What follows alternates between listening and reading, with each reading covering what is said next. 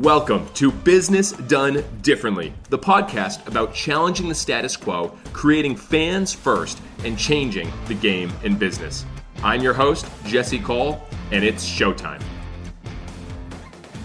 Jeffrey Shaw is back today for a second time after sharing how to speak your customers' lingo in episode 123. Jeffrey, you're one of the only few returning guests we've ever had. So I am fired up as you're bringing and introducing your new book, The Self Employed Life. Jeffrey, welcome to the show, my friend. Hey, Jesse. Well, now I'm even more honored. I mean, I thought I was just going to have fun and hang out with you, but now I'm even more honored to find out I'm a repeat. So, I mean, it's you and Shep Hyken right now. Like, that's it. Like, that's, you know, it's just the two of you guys. That's so, good company you got this new book. I yeah. need to know the origin of it. I know a little bit your backstory, but give me a little of the origin of where this book came from. Oh man, you know, I just love that everything you're about is about standing out, be doing things differently, doing business differently, because that's been my whole life. You know, and that really is the impetus of the book. I mean, to be self-employed is such a different way of doing business in the world. The problem is nobody has addressed our needs. Literally. Like, and you know what? I'll also put some of the onus of responsibility on self employed people because they don't own the difference. So I'll tell you how I know that in a logical sense. I, I relaunched my website last year and I hired somebody to do some keyword research. There's no one in the world searching for the term self employed. So then I got me curious, like, what the, what the hell do people call themselves? Like, I've been self employed, and that's the story in the book, the leading story in the book. because I've been self employed since 14 years old. I sold eggs door to door. I've actually never had a job, never received a paycheck. So I'm like, what the hell do people call themselves? And I started doing all this research and asking people. And the closest keyword that people search for is small business. Okay. So from a strategic standpoint, I rebranded my website focused on all keywords small business.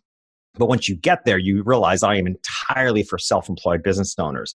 The problem with calling yourself a small business is very practical most of us, the people that I most care about and the businesses that are really driving the economy, many of us are too small to be considered small business because small business technically is up to 500 employees, right? And here's where it's a problem. And, and this pandemic brought up an interesting point around it is that when the PPP loans came around, I have a lot of connections in Washington, so I was able to actually read that legislation before it was public. And it was the first time in US history a piece of US legislation mentioned self employed people. First time in history. Wow. Because what happened in, the Great Recession, and one of the advantages of being uh, in business a long time like me, you see a lot of circumstances. People like us, businesses of fewer than 10 or 20 people, could not get funding or have not been able to get financial help in the past because the US considered us monetized hobbies. They put a limit that you were a small business if you had minimum 20 employees, maximum 500. So that left out scores of people. And those are the people I care about. So I realized in doing this research that, man, no one is helping the small businesses. Nobody, the really the macro businesses. Nobody's helping the self-employed. I even went to Amazon, searched books for self-employed. There aren't any. The books that are there are things like how to make six figures when you're self-employed it was all so unrealistic to what I know as a lifelong self employed person. I had to write the book. I'm like, there needs to be a resource guide for self employed business owners that's so realistic that speaks to the fact that they're not just in business for themselves, but it is personal, right? So, I mean, how many times in business have we heard, don't take it personal, it's business? That's not true when you're self employed, it's all personal. There's a link together. And so theoretically, well, I'm self employed. Yeah. Not only obviously the speaking and everything else, but the mm-hmm. Savannah Bananas where do you define when you go from self-employed to i guess small business? First of all i think it's a personal choice. I mean there are some technical divisions. And i want to add here something just really i think is really significant looking down the road. There are let's say grumblings. I don't want to you know say too much. I don't want to thwart any process but there's talk of there possibly being a whole separate department in the us government for self-employed business owners right? So we have the sba yeah and there is talk of there becoming a department for the self employed. So that's how much the government is starting to recognize the, the economic impact of, small, yeah. of self employed businesses. So there will be some criteria, I'm sure, as to size of business, be it sales or maybe employees, as there is for small business. But right now, it hasn't really been determined. So to me, it's kind of a vibe. Like, how do you feel? One of the advanced readers of my book uh, is a CEO of a manufacturing company. And when she read the book, she has about 40 to 50 employees. Okay. And in her review of the book, as favorably. She loved the book. And she, she actually commented that although the book wasn't written really for her size business, she got so much value out of it. Yes. You know, I don't know, there's no definite number there. To me, it's just, in a way, it's how personal does your business feel to you? Yes. And I think that's what I got linked up. You know, reading the summary, going through it, I was like, there's a link, my identity a lot to the bananas is that everything. It's like, this is my baby, this is my passion, and it's my dream. I mean, self employed, like this, it's almost your livelihood. Yeah, it is. I the other cutting off point is realizing, recognizing that how you need to do business is different yeah. than small business under the technical terms yeah. or big business. And that's what we're surrounded with. We're surrounded by the practices of big companies. And hey, I'm really into cross innovation. Like I love to pay attention to what big companies are doing and then probably doing the opposite and putting my own spin on it because that's what works for me. One of the distinguishable differences, a lot of most businesses are transactionally based. Mm. One of the ways you know you're self employed is your business is primarily relationally based. And that look, look how you run your business. It's yeah. so relationally based. And what's important about that is for businesses, what do we see in the world? We see businesses that are more transactionally based, run promotions for new customers only. That's the worst thing you can do when you have a relationally based business. You actually want to have privilege and, and programs in your business that honor your steady customers, your consistent customers. 100%. And I think there's so much to value this knowing the people behind the brand. You know, knowing the people behind as you're building your business, self-employed. I mean, yes, you are the brand, but as you even grow a little bit, the more you become distant and just I think that the relationship, that connection is missing. And we try to everyone on our team. I mean, we do Facebook lives with our team cooking in their own houses. We try to get to behind the scenes and show our people. And I think there's something there in the self-employed life to almost everyone. You're your own brand within the business relationship and connect with people. Is there something there as well?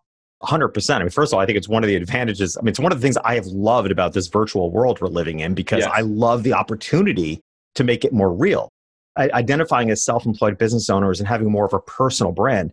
You and I are probably more comfortable of doing a video or a virtual event or something in our living room and you know showing bits of our house in the background where the ceo of a major company is going to be very hesitant to do that right? Because they don't have the same emotional attachment and there's there's a wall between them and their business. Yes. There's no wall between us and our business. So in a way, it's a fantastic opportunity. And and I'll tell you another I demonstrated another way that we know this is true. A lot of people don't realize the changes LinkedIn has made. Hmm. So now LinkedIn has for so long been the online resume platform, right? It has been for which I've always had a LinkedIn profile, but not sure why. And I never did anything with it because I'm I've never been looking for a job yeah. and I don't expect I ever will. And that's not where I would find employees. So it's there, but I, well, they have made major changes to the point that they actually are better now for personal brands than traditional employment. I actually I interviewed someone on my podcast, and he's Marissa Polselli. And because I hired her to completely redo, when I found this out, I had her, I interviewed her, and then I realized the changes. I had to redo my LinkedIn profile, which has been, I mean, my views have skyrocketed. The engagement has skyrocketed. I wound up helping her develop a whole service called LinkedIn for Personal Brands hmm. because they actually have changed the platform so good for self employed business owners and us personal brands. So even they, as big of a company as they are, they have kind of swung the pendulum to being more adaptable and a great way to connect with people uh, that your business is of one. You're a personal brand. Yeah, LinkedIn's been a huge tool. I couldn't agree more. And I want to go into the actual book. So yeah. you broke it up to three categories. And again, uh, first defining the problem. You, you mentioned the problem. There's nothing there for self-employed people, but what is the problem that self-employed people are fighting with in business?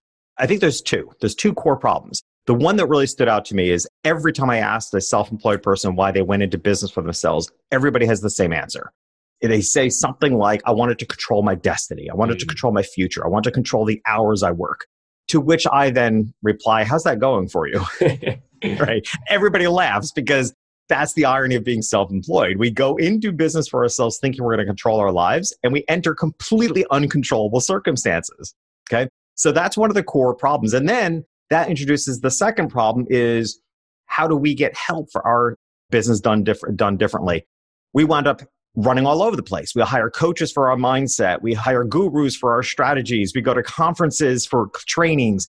And then we're accused of being all over the place. We're accused of not having a niche. We're accused of being a hot mess, or we're calling ourselves a hot mess. But the world hasn't put everything in one place for us. And that is exactly so. I've addressed both these issues. One is I develop and introduce what I call the self employed ecosystem, which consists of three primary elements. I call it an ecosystem because it's true in business as it is in nature that if something is wrong in your ecosystem, it can kill the whole thing.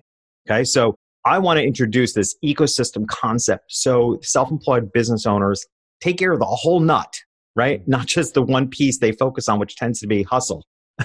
There's a lot more to it than that. Yes. Otherwise, they're just working really hard and hardly getting ahead. You're a hamster on a wheel. So the ecosystem introduces how to gain control of you know control the results you want by setting up the circumstance by taking care of the environment. If you set up the environment, it almost can't not happen. Yeah. All right. Then I also introduce the three parts of the ecosystem are personal development, business strategies, and the last are daily habits. And this is lacking for a lot of people is consistent mindsets and daily habits so that you can even out the ups and downs. So the concept of the ecosystem is it gives you control over your business, far more control over your business than you've had, and strategies to manage what you can't control so you don't get derailed. And then everything's in one place. I'm a coach. I've received over a thousand hours of training as a coach. So you've got all my personal development knowledge. You've got my 36 years of business strategies and things that actually work, right size strategies for self employed. And you've got habits and practices and mindsets that I've been introducing to my coaching clients for years that I have absolute evidence that they level out the ups and downs. So everything's in one place. You know, I couldn't agree more. And the personal developments and the daily habits, I mean, I've started, you know, the miracle morning five years ago on how you start your morning, and I read and mm-hmm. write and stuff. It changed everything. Start your day on purpose. And those certain habits have been a big win. And I've shared that with the listeners here. And obviously, personal development, you got to keep growing, learning, developing. That's so key. But I do want to dive into business strategies. I think I want to get in because there's some unique things that you bring up in the business strategies that I want to go into more one in particular. I mean, you start with hug marketing, which you know that's a great term, but I want to go into that a little bit more the business answer to getting control. Yeah, exactly. So, and I do refer to them as right size business strategies, right? Yeah. So that we're not trying to behave like much bigger businesses and, and what the difference is. And hug marketing is the one a lot of people are latching onto. And it is, I think, it struck me interesting when I when I launched Lingo how many people describe me as being disruptive because I think I'm like the nerdiest guy on the planet. like I'm not cool enough to be disruptive. I don't even, I don't even wear torn jeans. Like my jeans are pressed. But in a lot of ways, I realize that my philosophies are disruptive. Yes. And hug marketing is, is one of them because one of the things that has pissed me off for, for years in business is the idea of a marketing funnel. First of all, I hate most marketing terms. Yes. Energetically. Target audience, marketing at people or to people. And the funnel idea has been a horrible representation of what our goal is. Yeah. Right? You want to make people go down a funnel. Like that oh just oh sounds God. terrible. Squeeze them through the smallest hole. Like it's like you're wide open at the top.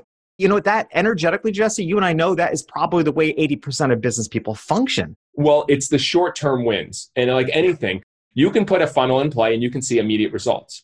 You can't see immediate results of brand play, of hug marketing. And yeah. people don't want to play the long game. They're so focused on the short game, but the long game wins in the end. And that's what we're trying to play here. And I'm guessing that's kind of the hug marketing mindset too. 100%. And it also, hey, I, am logical. I know what people mean by a funnel. It's one step to another. But here, yeah. the difference is let's create a, a bit of a visual here. We all know what a funnel looks like. Well, hug marketing is a series of concentric circles. So you've got outer rings and then they get smaller and smaller until in the center is the hug. Yes. Okay. The hug is one step in from customer, and that's the problem. A lot of people, if they even go on a journey, they stop at acquiring the customer. What I'm really focused on is how can that customer become a repeat customer, a mm-hmm. source of a referral, an advocate. And that's where the hug comes in. You know, I had a 70% retention rate in my photography business for 35 years. Like that was the number one metric. That made my life easy. That means So what did you what did you do? What did you do? Oh man so I talk about these things in the, the book, like how to, there's a whole chapter on loyalty and, and referrals yeah. and retention. So one thing is I love as a technique is presumptive language, right? To speak to your customers as if, right? To speak to them right from the beginning as if you're going to see them over and over again. So I'll give you an example. As a photographer, when people would reach out for my services, I would put in the extra effort to go to their home. I photograph entirely on location. So most often it was my clients' mansions, right? So I would go to their home and because uh, there's no better place to photograph than their homes. Yeah. so I would go to their home. And yes, I went there to, to help them prepare, maybe pick out some clothing. But really, I was there to walk around the house and help them decide where they're going to hang the portraits on the walls. So, two presumptions there. Well, actually, I'll go even further. So, I would walk around, I would usually would look for what I called a secondary wall, right? because it's hard to get people to commit to the primary wall. They might have a, an idea for a painting or some phenomenally expensive piece of art. But the secondary wall, walls are a gold mine. Those are the walls, the hallway walls, they're walls going up staircases. I would say to my client, how do you see this being decorated with portraits over the next 10 years? Okay, so what did I just do? Two mm-hmm. things. One, I have ruled out any assumption that they're going to focus on buying 8 by 10s for the table, right? I am speaking about wall portraits right up front and introducing that we're going to be working together for 10 years, right? How do you envision this coming together? So now I have just taken on responsibility for a 10 year project for them. That's what I mean by presumptive language. So I encourage people to look at all the touch points from step one, uh, sales meeting, everything. Consider how can you shift your languaging so you're speaking in as if, right? So you're not speaking in transactional one off terms. So can we say for the bananas, our team right here? You know, again, we have the team, we have games year round. So what would be an example with a fan that jumps on the wait list or is about to get tickets or comes in the office? What would be some kind of that presumptive language you would use? First of all, it seems to me you're doing a lot right. I mean, you have, I mean, what is your repeat, you know, I don't know if you call them customers or fan rate. Like, how often do people come to games? I mean, every game's sold out and there's a wait list for tickets in the thousands. So, I mean, we don't have very little churn. The only churn we have is when people move out of town. But right. There's demand there. But I, I, like, I want to put this in a context of business, presumptive language. You know, what would we use say, can you say next time? Like, what are ways other businesses could use this? Yeah. So, one thing we see people do pretty commonly is some kind of rewards program. Yeah. Right. So, frequent visits have a, a benefit of some kind. It could be, you know, in your case, I would love to see something more personal. Do you have a jumbotron? Like, do people end up? No. What's hilarious for us is the 1926 ballpark. There's no suites. There's no digital scoreboard. It's it's we do the entertainment inside the stadium. So okay. the grandstand. I wasn't sure if there's a jumbotron because honestly, I mean, who doesn't go to a ball game and want to end up in the jumbotron? Yeah. Like that's like a goal. So there could be a way, if that were the case, for example, you could imagine like just knowing where you know. And I'm not saying your most frequent returning fan. Yeah. But there's a tipping point. Where's the fan that maybe has come three times is showing an indicator of becoming, you know, and how can you show that fan that extra, how can you encourage them to, if they've come three times, what's the tipping point to getting them to come 10 times? Yes. And it could be that if you know where they are somehow, if you know where they are in the stadium, if you had a Jumbotron, like throwing them on the Jumbotron would trip their mind to saying they now feel extra special. No, that's interesting. I mean, the second, third time, I mean, we bring our players in the crowd, deliver roses, we deliver bats, sign bats, balls. There's so there's all those things. When you start seeing a little bit coming around, how do you do that extra, extra step? That's the hug marketing. Put an extra hug in there. Is that kind of what you're referring to? Well, even on a broader level. So going back to the visual, the concentric circles. So if you look at the outermost circle, I call them lurkers because what that means, particularly this is really important when it comes to social media. We all have, as we're gaining visibility in our businesses, we have people that are lurkers, right? They're out there watching us on social media, but we have no idea they exist. Okay. So that's an important part of social media. When people get discouraged about social media, they don't feel like it's working. I'm like, but you don't you don't know who's watching you, you just don't know them yet. Yes. Right. So they're in that outer ring, but they're important. That's why you put consistent effort into social media. What happens is they then get curious. That's the next ring in.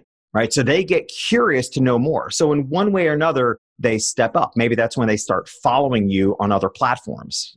You'll find they start connecting, you know, not just one platform, but they follow you on Instagram and LinkedIn and all the platforms at once. Next circle in is they they actually step forward and engage with you in some way. So now they're commenting on your posts. They're maybe they DM you, right? There's an actual course of engagement. And then they become actually connected. And that's maybe when they opt into your email list, likely because you've given them enough value at that point that they want a deeper connection. And it's at that point you can then in one way or another, perhaps they become a customer either through direct invitation or the relationship to them just keeps deepening to the point that they then consider hiring you for your services or going to your ball game. That's when they become a customer. Mm. All right. The different customer to hugger is when you then start catering to that customer, expressing your honor and respect for them being a repeat customer. One of the ways you can do that is again, I think any relationally based business, which is true of most self employed businesses, yeah. You want to have a program that's prepared that people only find out about when they become a customer or they hit a certain level of retention. So, in my photography business, we had something called a prepay offer that was sort of the hidden secret I revealed to customers after I worked with them once.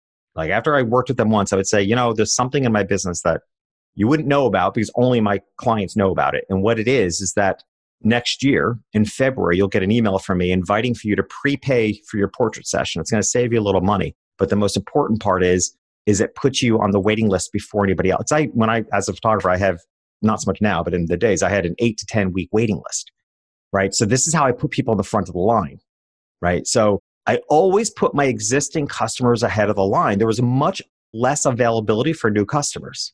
Mm. And what does that also do? It creates demand because the best words in sales are sold out. now you're speaking my language now. You're speaking I know, right? So it's that's what I mean by that turning them into huggers is literally they go from a customer that's transactional or even relationship based to that customer that when you see them, you're going to hug them. Like I can't imagine not back in the day when we used to be allowed to see people and hug each other. I can't imagine seeing my best photography clients and not hugging them. It just yes. would be unheard of. Because you built the relationship. So because obviously, relationship, is, relationship is huge as far as when you talk about the emotional journey. So you're self-employed. You really want to get more control over your business, have a better system.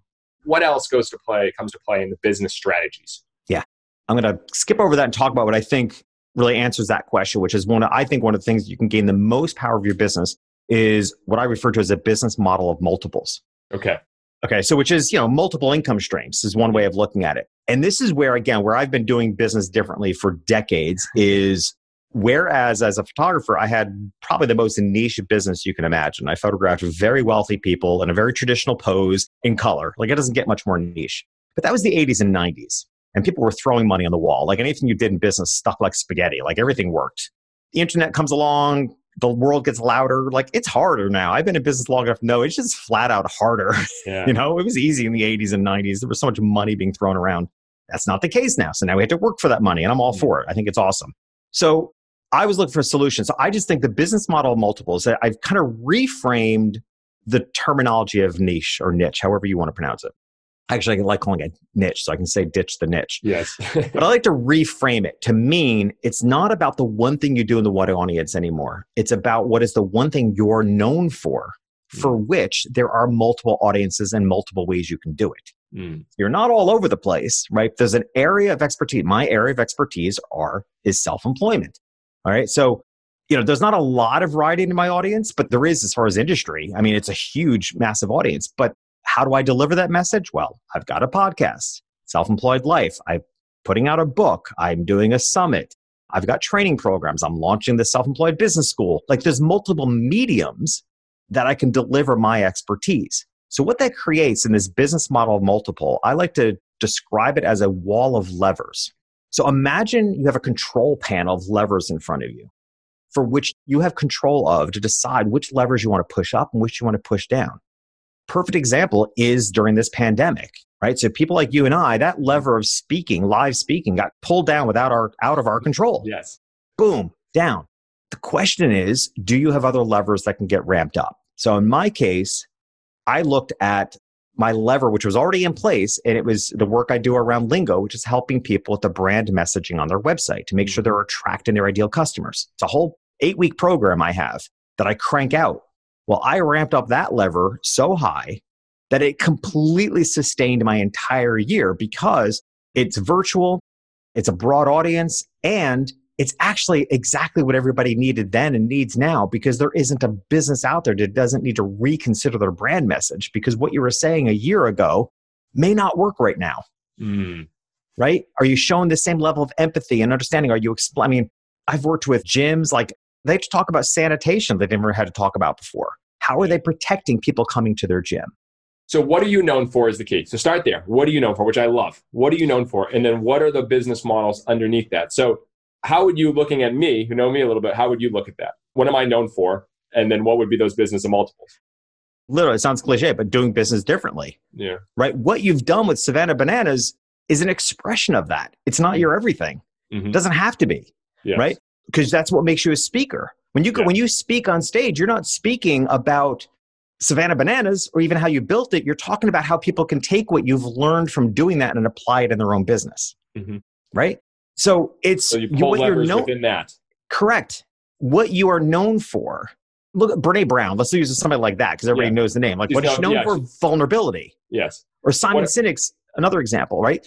they're known for an area, but then they take the lessons from that area and use it in different areas to broaden the possibilities. And then so look at what all those different business models are underneath that. So for instance, for you, you've got speaking, you've got your podcast, and you've got consulting, you've got some of it. those are your business multiples all under what you're known for.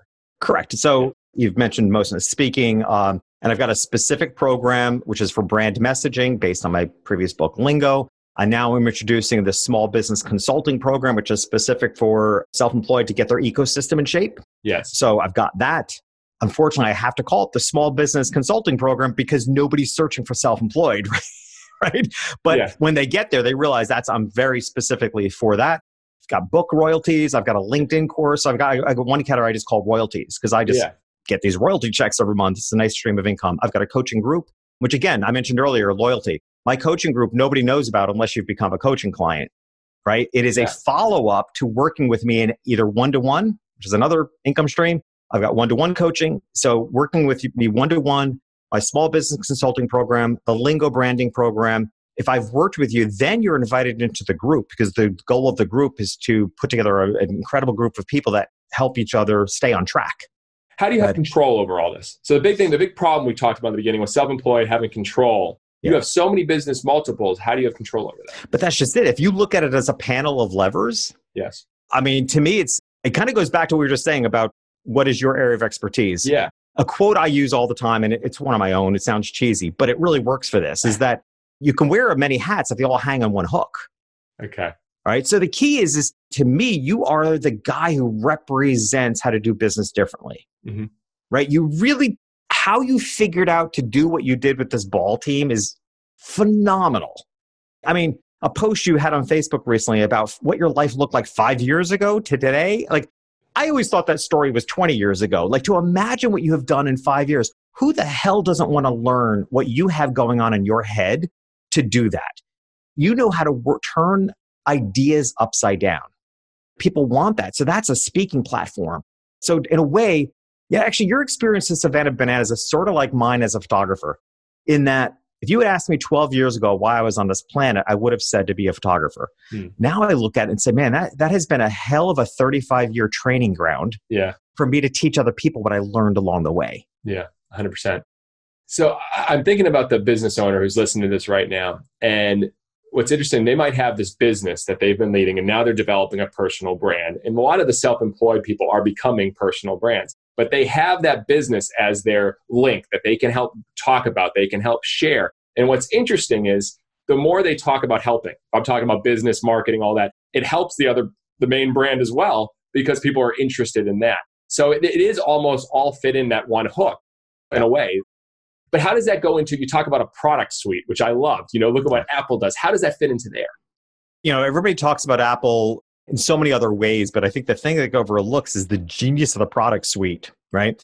People talk about other things that they've done very cleverly in their marketing or their brand identity. But the fact of the matter is, it's so, it's almost so subconscious. A lot of people aren't aware of how hooked you are. Yeah. And it is annoying. I mean, but their products are so integrated, you don't have much of a choice to switch.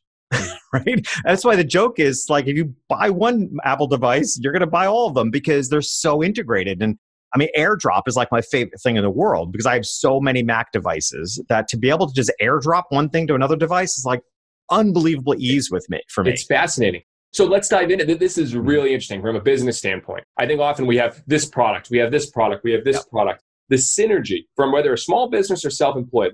What have you found other businesses? Other, I mean, Apple's done it tremendously, but have you yeah. seen other examples, or even yourself, that's doing yeah. this really well? So I'll use my photography business as an example again. Cool create something unique. Like what I create as a photographer, they're photographs, but they yeah. can't be replicated by anybody else. Why? Because I spent a long time developing a finishing technique. My photographs are framed because they're large on the wall, they're framed without glass. Yeah. And I developed a unique finishing technique that would, it's a lacquer, but with a texture to it. So it can't be replicated right? So they can't hire, if they hire another photographer, it's not going to match. And to my clientele, affluent people, that would be like putting the wrong upholstery in the living room. Like they're not going to do it. And I knew that was an emotional hook. Consistency is a huge emotional hook, right? So I created a finish that can't be replicated. So hiring another photographer, it almost makes it impossible to do so. I also the the framing, the products that surrounded and supported. This is very similar to Apple. The products that supported my photographs, the frames, portrait albums, accessories, things that came mm-hmm. with it, holiday greeting cards were all custom made. So I locked them in because if they want their frames to coordinate or match, they're my custom designs. I worked with a custom frame maker to make them. They can't be replicated. Mm. Okay, so it's customization for one. It's also the other way I look at it, and I, I, talk about this in the book, is a step up, step down business model. And this is another way to, this applies more to my coaching practice. I just mentioned about my coaching group. Yeah. My coaching group is a step down. Mm-hmm. Because a lot of businesses focus on is getting their customers always step up. You know, they come in at one level and you upsell them. Yeah, yeah.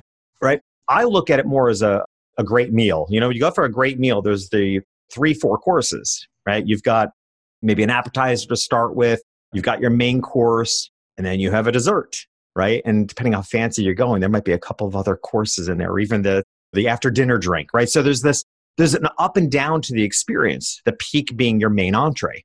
So I look at that's what I create as a business model in the book, right? Is a step up, step business model, knowing at what level your customers are going to come in. It doesn't mean they come in at the lowest level. I'm not necessarily a proponent of bringing everybody in at the $47 level and then upselling them. They might come in, like my client, most of my clients come in mid level. I have less expensive products, but that's not really my goal. I have videos and things you can buy. But I like them to come in through my programs, which are more programmatic, the lingo branding, small business consulting. Mm-hmm. They kind of come in mid level and then once they we work together for two or three months, then they might step up to my high, my main meal is one to one coaching, minimally six months. And then once we've worked together, either one to one or any of my two coaching programs, then they're invited into my coaching group, which is a step down. It's actually rather inexpensive. But what it does is it keeps us in relationship. It's a product. Yeah. So your step up and step down and your services can be connected together in a way that people are just staying in this flow with you over the long haul until they might stay in my group long and as many of my clients have they stayed in the group long enough to circle back around to saying you know what, i want to go back to one-to-one coaching i need more support yeah well i guess what's interesting bringing it all back to the self-employed life it's having synergy between everything so there's always you always have the opportunity to hug them to be around them and keep them from one thing to the other but we're basically battling churn you're battling the opportunity of people just leaving which you learn yeah. obviously in the photography business i mean is that the big thing from a business strategy to really think about? I mean, I'm just trying to think the main thing from your business strategy that we should take out of this. To me, the main thing is regardless of what your business is, is yeah. set up the environment, right? Okay. So certainly one of the components, that we haven't really touched on it, is personal development. And the reason I focus so much on that is because I live by a quote by Jim Rohn. It's repeated in this book, I think, six or seven times. and the quote is that your level of success will rarely exceed your level of personal development. Yeah. I look at it as capacity. When you increase the capacity yeah. of your abilities, your skills, you've unblocked your own mindsets, like all of that, as far as a personal development, is part of increasing your capacity. It's like opening up air. It's like raising the ceiling. And when you do, guess what? The success you're seeking will automatically come in and fill in that space. Mm. It just does. Right. But if you're limited by your thoughts, if you're limited by your systems to get practical. Like one thing I, I point out in the book, a lot of businesses have systems in place. Their CRM, email marketing, they have systems in their business for the business they currently have. Mm. When you should have systems in your business for the business that you're going to have. That you want to be. The ceiling has to be higher than your current business because if you constantly keep your personal ceiling as well as the ceilings of your systems in your business, if you constantly keep it higher than your current level of success, that space can't help but be filled. I love this increased capacity conversation yep. because I think that's what capacity is something that limits us in so many ways. You think capacity of the business, capacity of your mind, capacity of everything you're working with. You mentioned there were three questions you should ask to help with that, right? Personal development in the book. Yeah. The starting point is people want to make a change. Yeah. All right. How do you, that brings up the question how do you really get people to make a change? And I've been looking at the nature of motivation for years to figure out how to help people because I look at myself, I look at other people. It's not easy to motivate people to stick with something. Yeah, yeah. Right. And what's the difference? So, the fundamental question I work with my clients and, and help them get clarity on is not what you want to go towards, but to start with what is it that you want to get away from? Interesting. Right. The problem is most people haven't grown to hate what they want to get away from enough to actually do something about it. It's mm-hmm. not until, you know, it's the proverbial rock bottom and when it comes to addiction issues, right? Nobody overcomes whatever they're addicted to, whether it's a substance or your limited beliefs. Nobody overcomes what it is they're stuck in a cycle of believing yeah. until they realize they want to get away from it so bad that the, the results of that, whatever's holding them back, is bigger than where they want to go. So I start with that. I have to start with that. I make it really clear. For the simple one is money, right? The, how often I work with people, it's like, what are you tired? Of? I'm so tired of working really hard and not having as much money as I want. Like that's mm. something worth being sick of. Mm. If you're sick of it, are you ready to do something about it? Because then that's when we start the real work. I'll get personal here with you. And it was interesting when you talk about that with even just money. I started as an unpaid intern. My wife, Emily, started as an unpaid intern. Her first full time job in the business, she made $19,000. I was paid as a general manager $27,000 as a GM running a team. And going in a baseball business in the industry, we know that the salary cap, like what people paid, is just so low. And so the idea of paying me or Emily is almost makes us sick to our stomach because we know of the industry. And it's a capacity issue. So we try to find all these other, I mean, I, speaking, Emily does Airbnbs, we do all these other things because in the business, we know the way it is. And that's interesting to get over that because of the way you've seen it before. And I'm just, I'm intrigued by that because you think about what you're teaching in the self employed life. We're used to what we, how we grew up in this thinking. You know, if we feel like money, making a lot of money is not, we don't feel we deserve it, feel yeah. right to it, then good luck trying to make it happen. Yeah. Oh man, I worked with a coaching client a while back that had really done incredible things to improve his life from which he came from. Right? Yeah. It really improved his, he had pretty considerable success. I only knew him at that level. I knew him, he had a, pretty big public image, and I knew him by the appearance of being very successful and the way he lived now. Yeah. But as I started working with him, I just, and, and the reason he's reaching out is, and he was broke. Yeah. Okay, so it was that weird dynamic. It's like you have a massive platform, yeah. tons of followers, have written a couple books, and you're broke. And and I don't fault anybody for that because you know what? I don't hold back. I think it's wrong to put people on such a pedestal. First of all, I think we're all in process of dealing yeah, with yeah. probably the very same thing we're helping others people overcome. Oh yeah. Okay? It's almost always the case. I know personally, I've had so much relationship therapy in my life that I'm more apt to take advice from somebody who has also struggled in relationships. I don't want the oh, relationship yeah. therapist who's never been divorced. Like, I want to know your, I want to know what you've been through because there's more lessons there, right? So yeah. I never fault him or anybody for, I don't see it as imposter syndrome and, I, and I don't see it as somebody being disingenuous or inauthentic. Yeah. He's a very authentic guy. Just the problem was he wasn't shifting his mindset. And I wound up saying to him at one point, when I really started realizing, just in subtle ways, I was starting to realize that where he came from was very different than how he's currently living. So I said to him, I said, Have you by far exceeded financially your childhood and your siblings and your, your parents? And he goes, Oh, yeah, by a long shot. I said, That's hard. Yeah. And you know what, Jesse, honestly, it's been my case as well. So I, I got it. And I said to him, I said, The problem is no matter how successful you come, your mindset around money is still in the hood. Yes, 100%. Right? And that's where he was stuck. And I mean, it was a hard thing to say to somebody that changed his life because yeah. he realized that no matter how much money he made, no matter how successful he was going to be, he was going to get rid of it because he was so uncomfortable feeling quote unquote better than where he came from. He had to let that go in order to move forward. 100%. Have you seen the, I'm going here, the notebook? Oh gosh, a long time ago. Noah Calhoun, and yeah, yeah. All right, there is a scene that I shared on LinkedIn maybe a year ago, and it got more traction than I could have imagined. But it's the main character's name. After they were in the water and they're in the boat and it's pouring rain, and he's like, "I wrote you this many times," and he holds her and he's like, "What do you want? What do you want?" And he keeps saying to her because she doesn't know if she wants him or the other guy, and he keeps yelling, "What do you want? What do you want? What do you want?" And she couldn't answer. She yeah. couldn't answer. And I think about so many people right now, we don't really have defined clearly what we want. I'm sure that's probably a big issue and challenge as you've been working on this self employed life and teaching this. It's understanding that capacity, what those negative things that are influencing you, what are those business strategies? You don't know what you want. And yeah. I, I love the question you said, What are you known for? What do you want? I mean, is that I feel like that's the number one thing we got to figure out because maybe you don't want to have business of multiples. Yeah. Maybe you want to yeah. just have one little thing that you do. But see, initially I start the other question, which is what do you not want anymore? Yeah. Like that's where like what do you want to get away from? Like to me, I start with what is it that you want to get away from that you never want to see again? It could be I never want to I want to get away from feeling like the shoe's going to drop. I want to get away from not having money to meet my bills. Could be I want to get away from yes. working 24 7 and not being there for my family. That's a different strategy. I think that's probably yeah. because it's sometimes it may be easier. We like we ask everyone on our team who should not work for our company, and we interview them and we show it, and we write down who should not. We we're clear on the people that don't fit.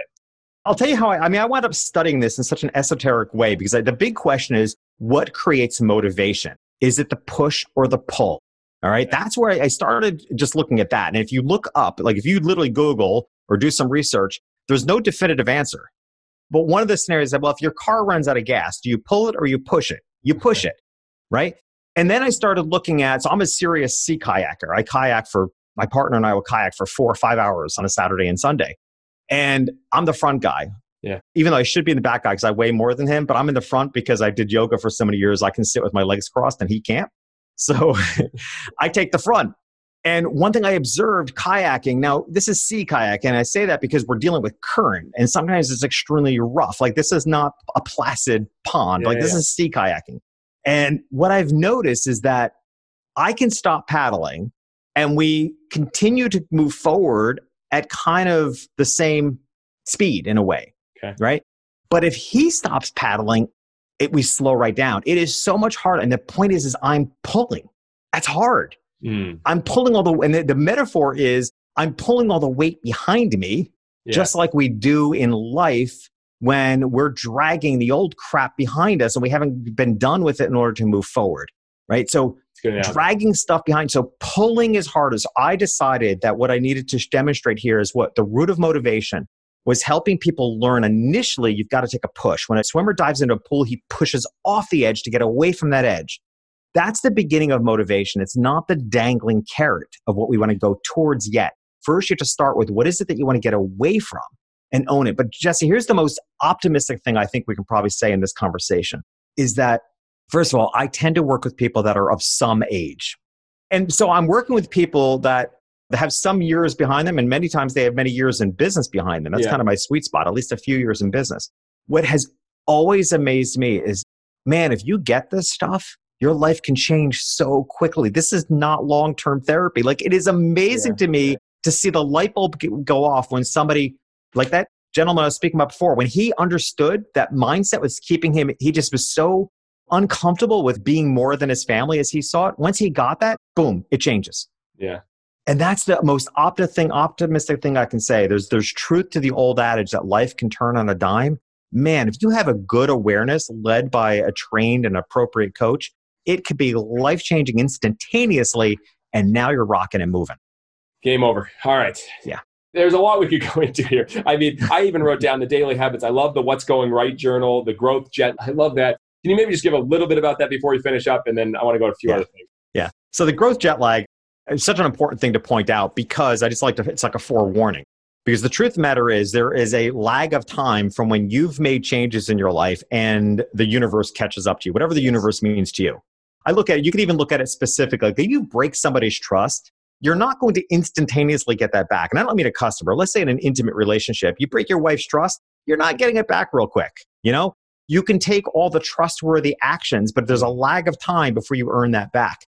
So I look at it as, you know, that's just the way it is in business too. It's the way it is in personal growth and in business changes. Like you can, man, I can work with my, as I do, I work with my clients. I dive into the mentality of their customers. I help them rebrand, create incredible brand messaging, and they are, they stand there with amazing pride. Like they know it. They have finally gotten it clear. The world will know exactly what they do, who they can help. It's perfect. Why isn't the email or I have emails pouring in? I'm like, because the world hasn't caught up yet. Like you yes. just put it out there. Yes. I point that out as a growth jet lag because there's always a period of time from when you make changes until those changes catch up. But here's the thing, and this is where it comes back to the daily habits you mentioned. This is completely unscientific, but in observation, I couldn't find any science to back me up on this. Um, but in observation, I have seen that there is a correlation between how committed you are to consistent daily habits and mindsets and how quickly how long that growth jet lag is. If you're lazy in your effort, you're not going to see the results for a much longer period of time. Mm. So that's why I have this group, the sustainability group, because once I've made the changes, I now want people to stay consistent in their daily habits and their practices and their mindsets. and you know not drifting back to things that you know inner critics and things that hold them back we need to stay away from them so that the universe around you the world around you even your market can catch up Oh, that's brilliant. I, I, think about it. I started posting every day on LinkedIn two and a half years ago. No likes, no comments, nothing going on for the first few months. Yeah. Very few speaking appearances, but I kept staying to it. You know, Monday then became Monday through Saturday, took Sundays off, and it all started coming. It took probably a year till it started happening. But exactly. as that consistent creating, over consuming, and putting yourself out there, that was yeah. very good. Yeah, and it's one of the hardest things for most business owners to do is to say that consistent because we like the applause. We need the wins. It's really hard to, to keep at it. So I commend you for that. Well, you got to keep coming to bat. I share in almost every keynote. You know, there's one major league player who has more hits than anyone else that ever played the game. Pete Rose, 4,192 hits. He has yeah. 14,000 at bats, Jeffrey. Yeah. He has 2,000 more at bats than anyone that ever played the game. Of course, he has more hits. He has 2,000 more at bats. Yeah. Honestly, I'll be honest with you. I love you, but I like sports. I like, I know nothing. Oh, so, that, I am not into baseball as much as yeah. I used to, but, but I looked it up. I'll use metaphors though. Like I said to somebody recently, that I'm taking so many swings at the fence right now because I've got so many things going on. I'm like, of course I'm going to have more misses, you know? Oh, I mean, I'm taking a lot of swings right now to get this book out there in the world. Like, I expect there to be, and just knowing that ahead of time helps. Yeah, no one talks about the Amazon phone. And it was a $200 million mistake. I forgot about that. You're right. You, you, see what I'm saying? We don't talk do, about yeah, that. Yeah, I forgot about it. Huge yeah. swing and a miss. And that's the mindset. And the, Google Glasses, whole, for that matter, too, right? Oh, all of those. I mean, there's so many, but that's uh, Jeff Bezos said our success is a direct function of how many experiments we do per year, per month, per week, per day. Yeah, I just feel bad for Mr. Segway. He didn't get to say that. Now, I mean, now we got scooters in every yeah, city yeah. running all over the place. Like he was onto it a long time ago. Yeah, if he just he, he had some business of multiples, he had some if, additional. If he didn't go off the cliff, we, you know, he may have been around long enough. Yeah, he's probably he's probably okay. A few quick rapid fire. I just want to go a few quick rapid fire. Marketing minute. What's the best thing you've done to grow your brand? I'd have to think which brand. Best thing I've done to grow my brand. Honestly, this is it. I mean, this has been a huge step for me is to narrowing down. I used to narrow down to self-employed, right? Because I used to think I was for entrepreneurs and then realizing that is a big pool. And there's a lot of people plus swimming in that pool.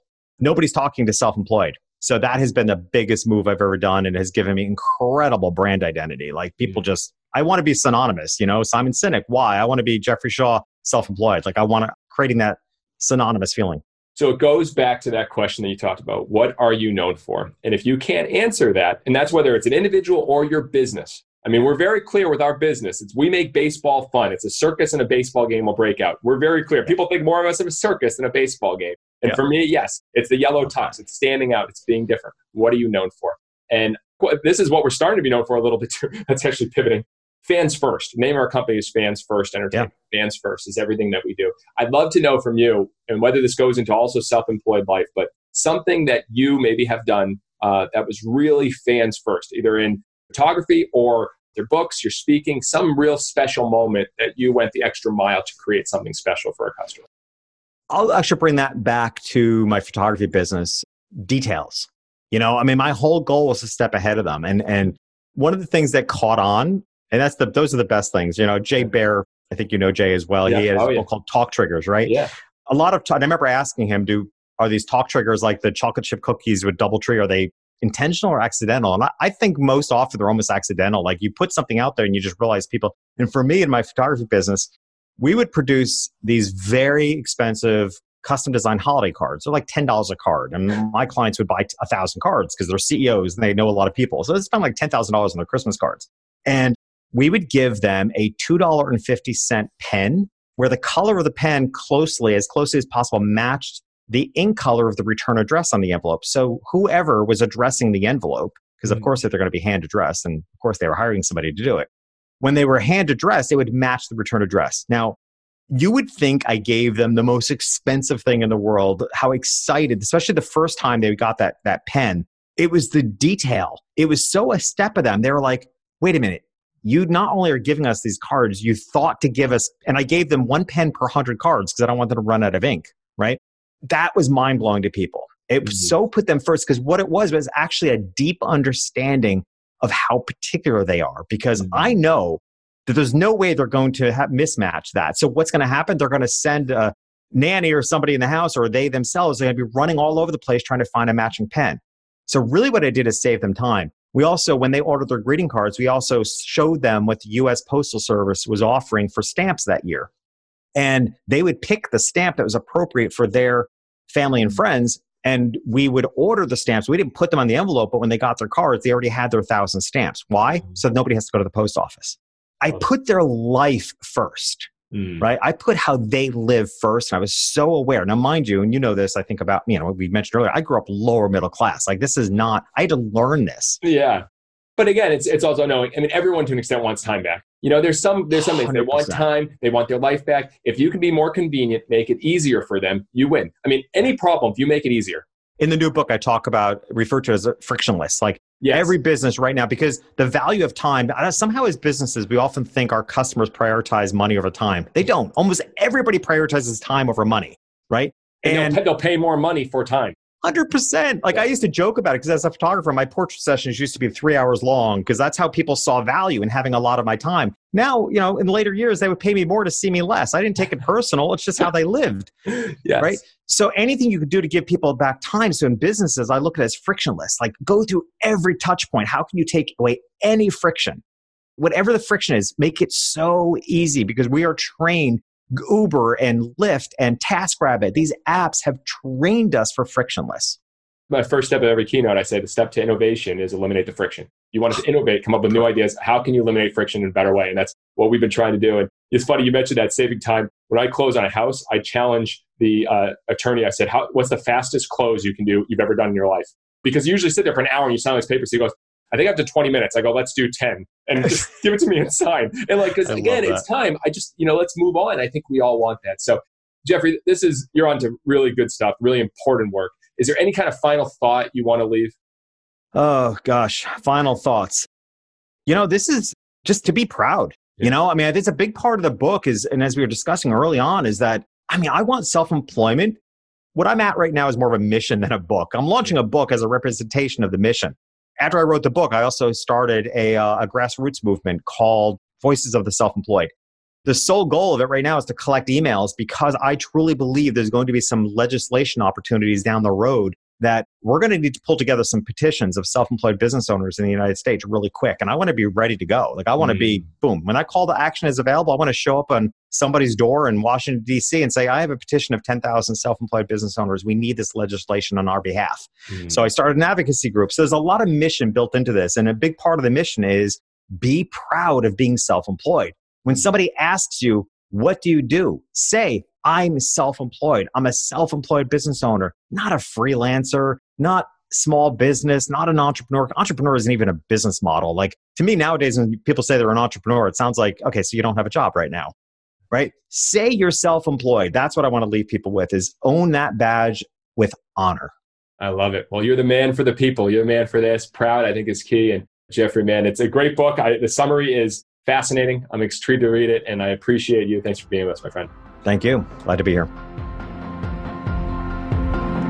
Thank you for listening to Business Done Differently, where we believe that challenging the status quo, creating fans first, and changing the game is the best way to grow your business.